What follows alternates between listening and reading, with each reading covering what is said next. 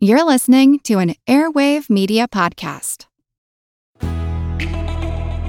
It's never too late to take steps to plan and to save. And if you think that uh, you should have started earlier in life, don't let that prevent you from taking action now. Wondering if you're doing all you can with your wealth? Well, you can get a fresh perspective with a free retirement review and financial plan. Just visit planefe.com slash hermoney to schedule your appointment with a planner today. This special offer starts on April 8th and ends on April 12th. Hey, everybody, I'm Jean Chatzky. Thank you so much for joining me today on Her Money. I'm glad you're here for this special bonus episode because we're sitting down to tackle some of your incredible and incredibly important retirement questions. So many of you have written to us over the last few weeks with questions about your financial futures. And so we just decided to empty the mailbag and tackle them all. And I'm so glad that we're doing it today with the help of Rose Niang. Rose is a certified financial planner. She is a chartered retirement planning counselor. She's director of financial planning at Edelman Financial Engines. She's also somebody that I have gotten to know in the process of working on the Everyday Wealth show that I host with Soledad O'Brien. And we just love her we love her because she takes this stuff and she makes it make sense. And that's why I asked her to come on this show and help us out today. She's also got a decade of experience as a financial advisor. And she is joining us today from her home right outside of Atlanta. Hey, Rose, welcome. Thank you for having me, Jean. Thank you.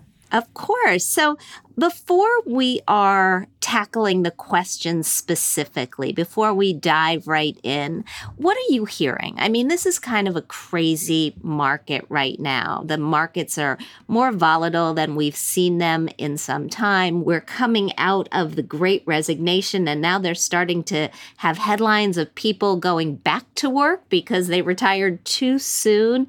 It just seems to be this sort of weird little moment in the retirement space space. What are you seeing and what are you hearing? Absolutely. I mean, I think that for clients right now, a couple things that will be top of mind are inflation, right? Which is probably one of the motivators for people to go back to work. Another one, obviously, is the crisis with Ukraine and how that might impact the already strained supply chains that we are dealing with, the already higher prices and things like energy that we are dealing with. So those are some of the things that are floating around and clients are wanting to know how are they going to be impacted by this shift as you've mentioned in the economy in the markets overall. And what is the most common piece of advice that you find yourself giving them these days? We try to remind our clients that if they are prepared with a well diversified portfolio and have a long term plan, then just not to let their emotions get the best of them, right? Stay the course. If you have any questions, reach out to us, to their financial planners. Revisit your goals. Make sure they are still aligned with how your uh, portfolio is being managed rebalance whenever necessary, reallocate, reduce risk if that is more suitable uh, for you. And then if you are in retirement, think about your income needs, right? Be mm-hmm. very realistic about how inflation, for example, is impacting your need to maybe increase your distribution and then how we should adjust spending even at your discretion if necessary. Yeah, that whole idea of retirement spending and having an actual spending plan for retirement is something that I think too many people have not really thought about. Like, what's it actually going to cost me to live in retirement? We've got a bunch of questions. And so I want to just dive in, get really tactical. Our first question comes from Allison, and she says, Hey, Jean, as I approach my 40th birthday, I've got some questions around real estate and retirement. I am trying to decide whether to buy or sell a two family home I own in a vibrant downtown in Massachusetts. The property is currently empty. I'm soon to become a foster parent, so I recently bought an additional two bedroom condo in an adjacent town that's better for my journey into parenthood. On my new property, I took out a 30 year mortgage for $315,000 at 2.99% interest and put 10,000 down of the 350,000 selling price. I believe I could rent out the two units in my old property for around $3,000 a month total, if not for a bit more. Alternatively, I could sell it for an estimated 600,000 and invest that money in retirement. I have very little comfort with the stock market, and though I started studying personal finance in 2020, I still feel I started way too late to attempt to understand investing now. Right now, I have only about 35,000 in retirement savings, around 20,000 in my emergency fund. My goal is to pay off my new condo mortgage in 20 years or less by age 60. I know it's better to go into retirement without a mortgage. So what do you think? Should I become a landlord for the next 20 years or so and use the rental income to pay my mortgage on my new condo?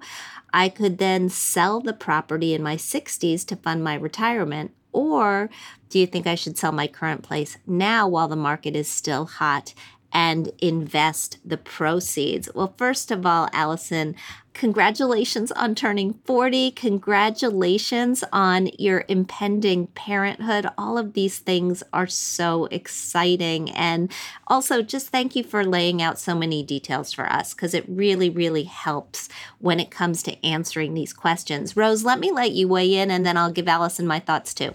Absolutely. So, yeah, absolutely. Congratulations to Allison and thank you for the question. What I would like to do is just take a look at a few things that'll help us with this decision, right? What are the risks involved in being a landlord for 20 years? And what are the risks involved in investing the proceeds of a sale of a property? Right? And if you are going to make a commitment to any of these routes, you have to make sure that you have a strategy to help you succeed in both. So if you commit to being a landlord for 20 years, you must have a sound plan to keep the property up to date, to shorten any vacancies between tenants, a plan for regular maintenance to take care of other regular tenant needs. Changing of air filters is, is one that'll come top of mind. And this can be not only a big time commitment, but also a monetary commitment as well. And as to investing the proceeds of the house, I want to start by saying, first of all, that if you have a 20 year time horizon, today is always a good time to buy the market.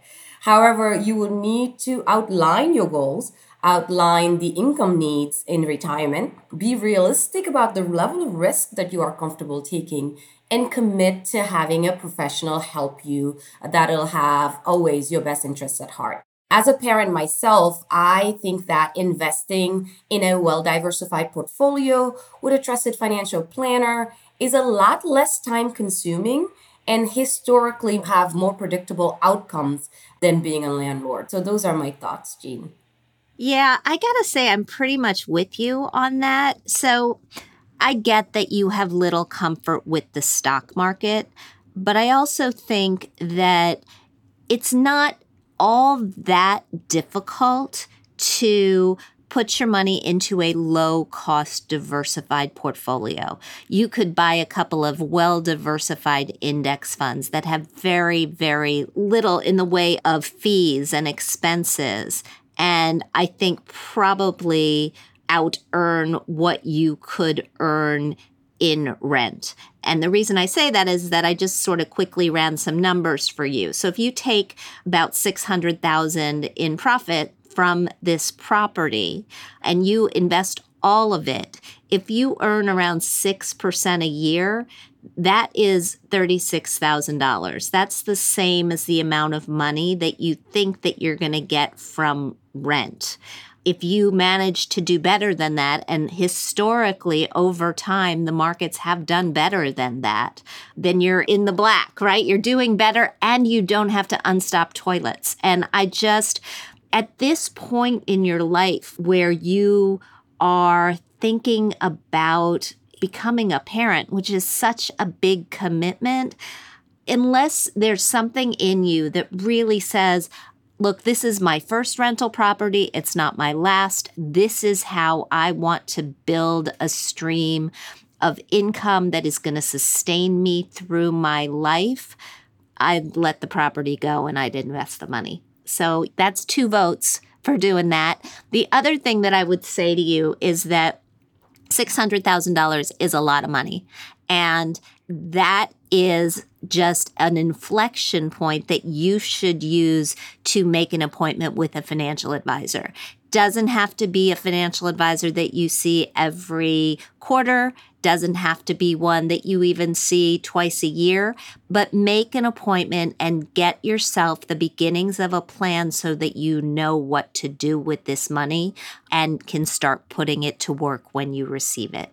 And I think you're good to go. And happy birthday again. Thanks so much for writing. Our next question comes to us from Elizabeth. She says, Hey, Jean, I'm 60 years old. I live in LA where I've been living and working for the last 20 years. During my career, I've done well for myself, but not well enough to afford the kind of retirement I would want while also maintaining my property in LA. As I start to think about retirement, the amount I'll need is going to hinge heavily on where I live. And while part of me says I should keep working as long as I can and save as much as I can, the other part of me is saying if I can retire several years ahead of schedule, I need to do it. My adult daughter, son in law, and grandchildren live in Tennessee. They seem to love the area. I'm considering moving there, but I don't want my daughter to feel any pressure if and when I do. Not only would it save me money to be there, it would also enable me to spend more time with my grandchildren, something I don't do nearly enough of. I've already saved enough to afford to retire in Tennessee, and if that's my plan, I can think about leaving my job next year. But if I'm staying in LA or possibly moving to another more expensive part of the country, I'm probably looking at another eight to 10 years of working. So I've got two questions. First, is there a recommended way to feel my daughter out about moving closer? If she were to be offered an amazing job opportunity in New York the week after I move to Tennessee, I don't want my presence to be a burden or carry the weight of certain expectations. My second question is Am I thinking about this all wrong? Should I just save the same amount of money in retirement no matter where I plan on living and just keep working as long as I'm able? I own a home worth $1.2 million and have about the same amount saved in my 401k. Oh boy, oh boy, oh boy, there is a lot here, Elizabeth. Let me just tackle the non financial part first you need to have a heart to heart with your daughter. And I would start by asking whether she plans on staying in Tennessee without raising the issue of what you're thinking. I think that that is the very best way to get an honest read on what her goals and her dreams are. And after she tells you that, then you can say, This is why I'm asking and basically lay out the fact that you are thinking of moving, thinking of retiring, and that you really don't want to put pressure on her so that you'd like her honest assessment of all of this. I'd also think about what your plans are for your life as an individual in Tennessee. How are you going to spend your time? Are you going to maintain your job and work remotely? Are you going to find some part time work in order to plug into the community or find a volunteer position? Are you going to live in an over 50 community where you are likely to make a lot of friends very quickly? all of these things I think might make your daughter feel like your being there is not as reliant on her, which reading between the lines, it sounds like your intention. The other thing is, you might be surprised. Like she may just look at this as the greatest gift ever. She may think, oh my God, my friends have parents in the community. Those parents really help take care of the kids. They are around, they can be counted on. So it could go any number of ways, but before you make any decisions, you got to have this conversation. Now, as far as the money, Rose, what do you think? So this just highlights the fact that personal finance generally is not just about the money, right? It's about right. how you can use that money as a tool to help you accomplish your goals. And because there is some level of uncertainty here, right? When it comes to not only when she should retire, but where she should retire and whether or not those plans will change once she is retired. It is critical that she sits down, right, with a comprehensive financial planner that can help her look at this. If you are my client, I will run multiple scenarios. A scenario around when is the best age to retire in California and how much we can realistically spend if we were to retire in California, right? Another plan around retiring and moving to Tennessee based on the cost of living there. And a final scenario around if she were to retire in Tennessee and then have to move back to a high cost of living state, can she still do it without having to worry about going back to work, for example, or having to run out of money? And I truly believe, actually, Jean, that if these scenarios are planned out, it will be a best way to demonstrate to her daughter that she will not be a burden on her, right? Mm-hmm. That her daughter can make her own financial and familial decisions without having to worry about mom, right? And she also stated in the question that she knows she has enough to retire in Tennessee. If this was an outcome that was revealed through working with a financial advisor or financial planner, go back to them and have them run these other scenarios that I've outlined. And if you don't have a financial planner, it's about time to get one uh, to help you maneuver all of this uncertainty around this decision making. Yeah, absolutely. I mean, one factor that neither of us raised was Social Security, right? And we know typically you're better off if you can wait to tap Social Security. Well, that just raises a whole bunch of other questions, Elizabeth, about where the money to live on is going to come from until you tap Social Security. So there's a lot of factors at play here and a lot of tax considerations. I just want to direct you to we did a an episode of Everyday Wealth just recently where we talked about a phased retirement, a retirement that sort of comes in phases, which is a notion that I think a lot of people and a lot of companies are grabbing grabbing onto right now. So you can get that as a podcast if you go to planefe.com on the Everyday Wealth page. It's also wherever you got this podcast, you can get that podcast. So just give that a listen as well. And while I'm talking about that, let me just remind everyone that Her Money is sponsored by Edelman Financial Engines.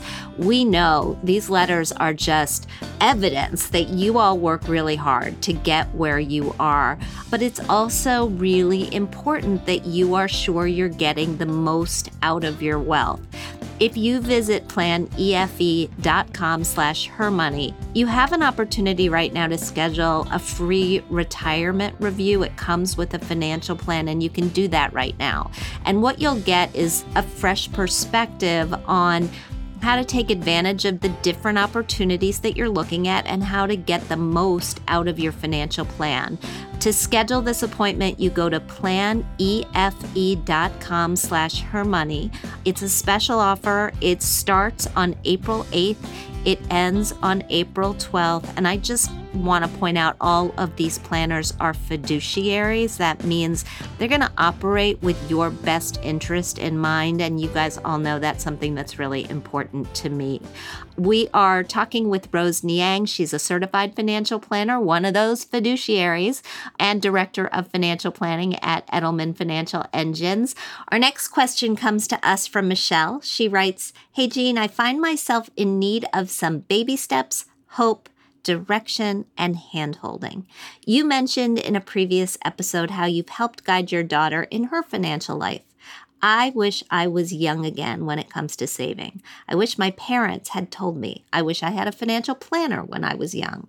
I wanted to ask Are there any nonprofits or other organizations that exist to help educate boomer women on their money or help boomer women to save who unfortunately got a late start?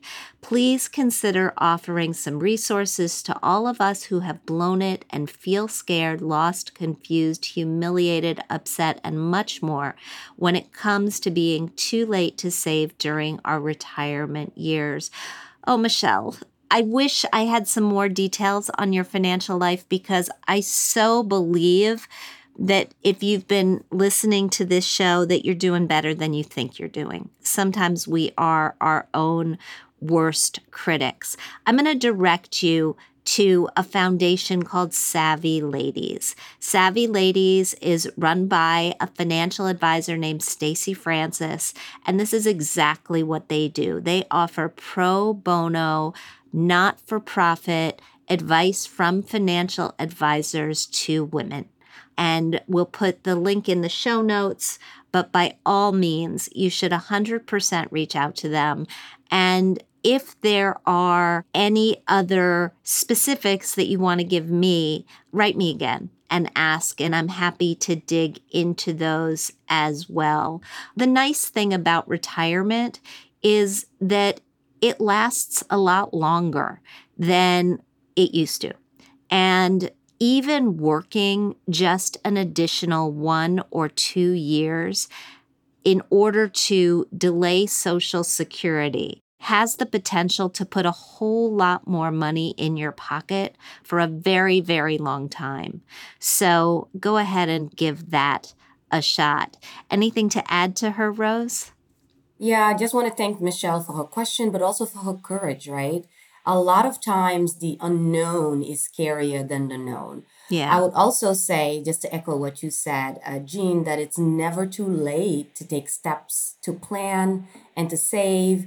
And if you think that uh, you should have started earlier in life, don't let that prevent you from taking action now. Every bit is going to help. And as you alluded to, there are still lots of positive planning steps that Michelle can take to improve her current financial position. And it will always be better than doing nothing, right? And yeah. as for resources, you mentioned Savvy Ladies. I'm also going to mention just your website, hermoney.com. It will be a great resource just for basic education, as well as for pro bono financial planning services. She can also go to the Foundation for Financial Planning. They do offer pro bono services, and their volunteers are like me, practicing financial planners. You can also go to Financial Planning Association, which is the largest community of CFPs. They provide free, no strings attached financial planning services to guide those that are in needs you should also consider, like Jean was saying, because if you are listening to shows like this, you probably are doing a better than you think. Consider sitting down with a fiduciary financial planner that can review where you are now and what you need to do in order to get to and stay on track. Financial planning, you know, many think that it's just for those who have saved a lot and figured it out early. I would argue that it's even more crucial for those who have not done all of that just quite yet. They will be able to benefit the most. Yeah, I totally agree with you. Absolutely. Before we take our last question, I want to remind everyone that her money is supported by BCU. BCU is a marvelous credit union that helps its members take control of their money using a whole host of financial tools and financial resources.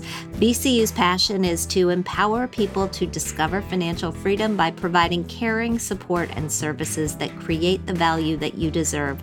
You can learn more at www.bcu.org. Our final question today comes from Lori. She says, Hey, Jean, I'm a 30 something year old. My employer just started offering a Roth 403b option. My partner contributes to a traditional 403b and will continue to do so. I make about 70,000 a year and expect that's what I will be spending in retirement every year.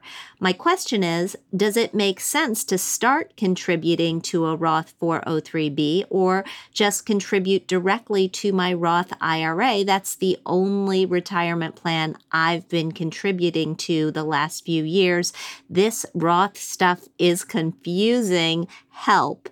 Yes, Lori, this Roth stuff is really confusing. It used to be a little simpler when you just had the Roth IRA, but now that there are Roth 401ks and Roth 403bs, I think the big advantage of work based retirement plans is that they take the money right out of your paycheck. They make it automatic. They make it easy for you. And as long as you're not paying a host of fees on your work based retirement plan, and you should look at that, they have to disclose it. It gives you the opportunity to just do it in your sleep and often to put away more than you can put away in a Roth IRA. The limits on what you can put into a Roth 403b are higher. A Roth 401k too are higher than what you can put into a Roth IRA. And if you've been listening to this show for a while, you know that I like the idea of having different buckets of money, pre tax and post tax, that you can pull from in retirement. I think it just gives you a lot of additional options. Last point if you can afford to do it now, if you can afford to contribute 100% to that Roth and pay the taxes now and not pay them later, I think that's a good move as well. But I know that I'm not always in sync with everybody on that one. What do you think, Rose? Yeah, you, you made a great point that uh, a Roth 403b allows you to contribute more, right? So if you are contributing into a Roth IRA, Lori, you able to do that $6,000 being in your 30 something years old. If you were contributing to a Roth 403b, that contribution limit increases to 20,500. So you have more wiggle room there to contribute if you can afford it. Yes, having different legs to the retirement planning stool always gives you more options later when you are retired and let's say thinking about how to take your money out in a tax efficient way, right? So having a pre-tax amount. So like your partner is contributing into a traditional 403b that is pre-tax money and then having some tax free money, that's the Roth portion, always is going to give you more options in retirement when you are trying to figure out how to spend money in the most tax efficient way.